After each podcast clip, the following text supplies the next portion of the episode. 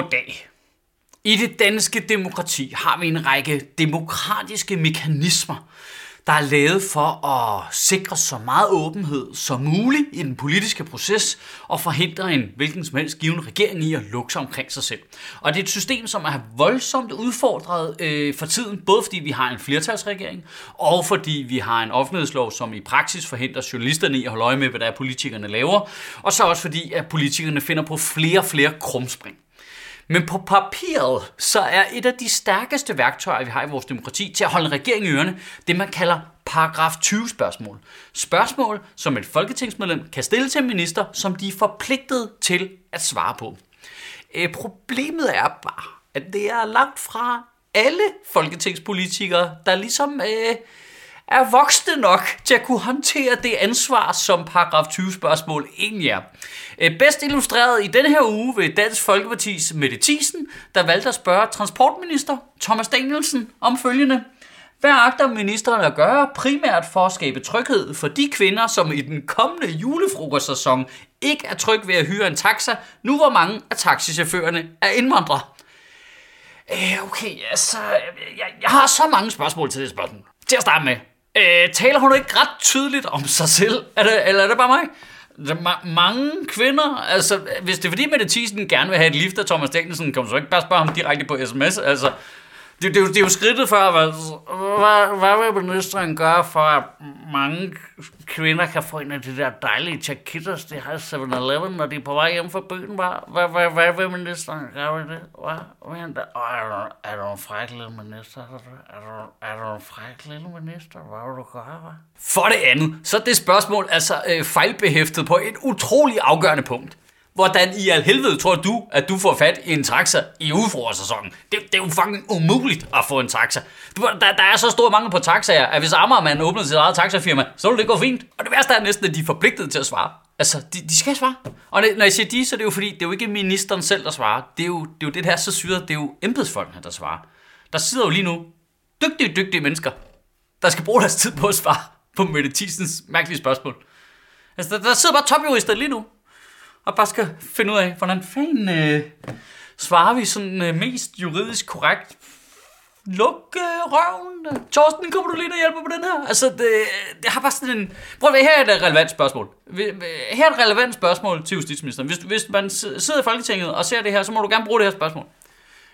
Hvad vil ministeren gøre for i fremtiden at forhindre folketingsmedlemmer i at misbruge samfundet og demokratiets ressourcer udelukkende for at kunne signalere noget til alle sine racistiske vælgere.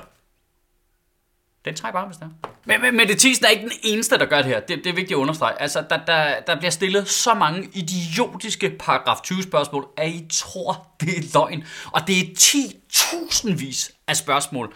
Altså, du ved, det er jo bare halvdelen af centraladministrationen, der bare bruger alle sine ressourcer på at svare på retarderede spørgsmål for Folketingets Og, og det værste er, de er alle sammen offentligt tilgængelige på Folketingets hjemmeside, og det har til sydlandet ingen opdragende effekt. De spørger bare, de, de er slet ikke pinligt berørt over, at vi andre kan se dem. Altså, nu, jeg kan gå ind og tjekke dem. Altså, prøv at man kan se dem her. Øh, altså, Karina Lorentzen fra SF har på et tidspunkt spurgt justitsministeren, hey, hvor mange butikstyverier har der været i Kolding de sidste øh, 10 år? Det, det ved jeg sgu ikke, mand. Altså, for helvede.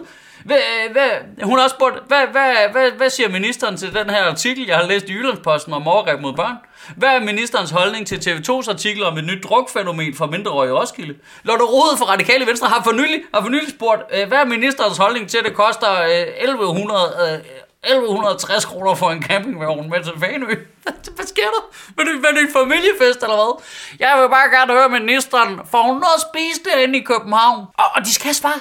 De skal svare. Du kan se alle svarene derinde. Du, du, de skal svare. Og det er ikke noget med, du må ikke bruge emojis eller udråbstegn eller sådan noget. Det mest famøse paragraf 20 spørgsmål er fra 2004, hvor SF's øh, daværende partiformand øh, Ville Søvndal spørger øh, daværende statsminister Anders Fogh Rasmussen, om han ikke vil redegøre for den amerikanske specialstyrkebase Fort Bragg, der til sydlandene er gemt nedenunder indlandsisen på Grønland. Og det, det, de svarede rigtigt. De svarede rigtigt. Altså, jeg ved ikke, om folk forstår det her sådan helt korrekt. Altså, det er jo, det er jo hundredvis af rigtige menneskers rigtige arbejde i centraladministrationen, i alle ministerierne, og svare på de her spørgsmål. Altså, processen er jo sådan her at hvis der er en eller anden fucking bowler, øh, folketingspolitiker, der stiller spørgsmål omkring kødpølser, så kommer det jo ind i kødpølserministeriet. Og så skal de der vurdere, okay, hvilke øh, fagkontor øh, herinde i det her ministerium skal svare på det. Okay, det går ned til Lars dernede. Så skal Lars bruge hele sin weekend på at svare på det der spørgsmål. Så skal spørgsmålet og svaret op til departementchefen, som skal læse det, godkende svaret. Så skal det over til ministeren, som skal læse det og godkende svaret. Og så skal det sendes tilbage til Folketinget. Altså, det, det, det er topuddannede, højt, højt lønnede mennesker, der er ansat til at drive landet, som bare bruger hele deres tid på, har du læst den her artikel i BT? Nej, jeg har ikke fucking læst en artikel i BT, jeg har et rigtigt arbejde, mand. Altså, hvad fanden er det for noget? Det, det, det er simpelthen så mærkeligt. Jeg, prøv, jeg var inde og kigge, jeg kigger med mellemrum på de der latterlige spørgsmål. Jeg var inde og kigge på det i sidste uge. I sidste uge var der vidderligt spørgsmål. Hvad vil ministeren gøre for at nedbringe statens overdrevne brug af penge på administration. Hvad med? at lade være med at svare på alle jeres fucking mærkelige kødpølse BT-spørgsmål. Og det værste ved det er jo, at vi kan ikke, vi kan ikke begrænse folketingsmedlemmernes mulighed for at stille spørgsmål til en minister. For det er, altså det er et af de vigtigste værktøjer i vores demokrati, som de bare så vi bare misbruger jo, fordi, fordi det er jo blevet sådan i politik nu, at politikere, og specielt en regering, bare barrikaderer sig, så, så pressen, de, de laver ikke nogen interviews andet dem, de gerne vil, og hvis der er et pressemøde, så må du stille et spørgsmål, og de gemmer sig og skærmer sig, og selv de her paragraf 20 spørgsmål, der putter de jo ligesom embedsværket ind imellem ministeren og offentligheden, ikke? Fordi når de får stillet et spørgsmål, så er det virkelig en embedsmænd, der svarer. Selv de der onsdagsspørgsmål der, som de står nede i Folketinget, øh, nede på gulvet i Folketinget og svarer på, det er jo skrevet af nogle andre.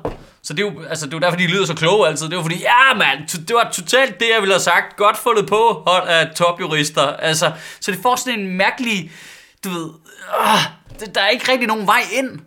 Og problemet er bare, at hvis folketingspolitikerne så bare ikke, altså, altså tager det alvorligt, at paragraf 20 spørgsmål er en af de eneste værktøjer, vi har til at forsvare for en regering og for topminister.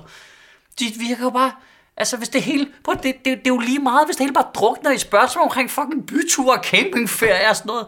Hvad mindre det er ting som sådan et uh, analogt dosangreb, hvor de bare satser på at lægge hele staten ned ved bare at stille et uendeligt antal af fuldstændig ligegyldige forspørgseler i et håb om, at regeringen rebooter. Det er den eneste måde, jeg kan se, det giver mening på det der. Kan du have en rigtig god uge, og Gud bevare min bare røv.